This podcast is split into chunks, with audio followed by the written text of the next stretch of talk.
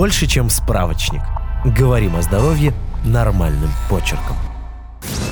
Последнее время Алексей страдает от перебоев в работе сердца и мышечных судорог. Врач, выслушав его жалобы, почему-то попросил сдать анализ крови на общий кальций. Правда, Алексей абсолютно не понял, зачем. Ведь он ест достаточно молочных продуктов, так что с его кальцием должно быть все в порядке. Расскажем о том, что еще влияет на уровень кальция в крови, помимо диеты, и в каких случаях врач назначает этот анализ.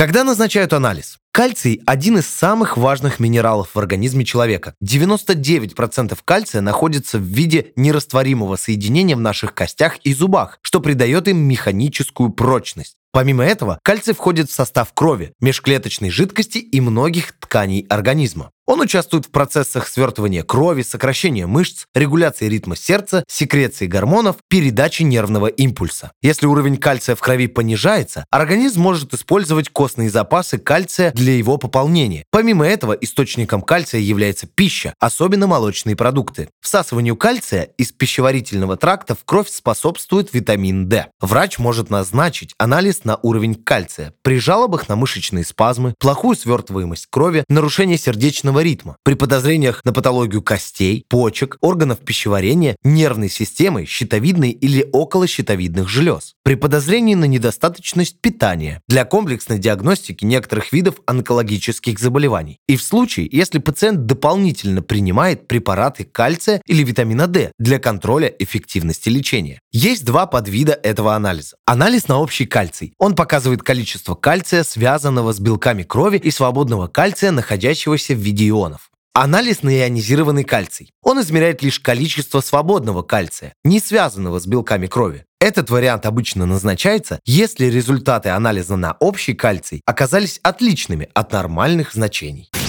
Как подготовиться к анализу? Специальной подготовки не требуется. Врач может попросить вас за некоторое время до сдачи крови отменить прием определенных медикаментов или добавок, например, витамина D. Это позволит более точно оценить уровень кальция. Если вы сдаете анализ на кальций вместе с другими лабораторными тестами, например, одновременно с клиническим анализом крови, стоит следовать рекомендациям по подготовке к ним. Как проходит анализ? Для анализа понадобится венозная кровь. Чаще всего для этого используются вены, расположенные под кожей локтевого сгиба. Необходимое количество крови собирают в пробирку и отправляют в лабораторию.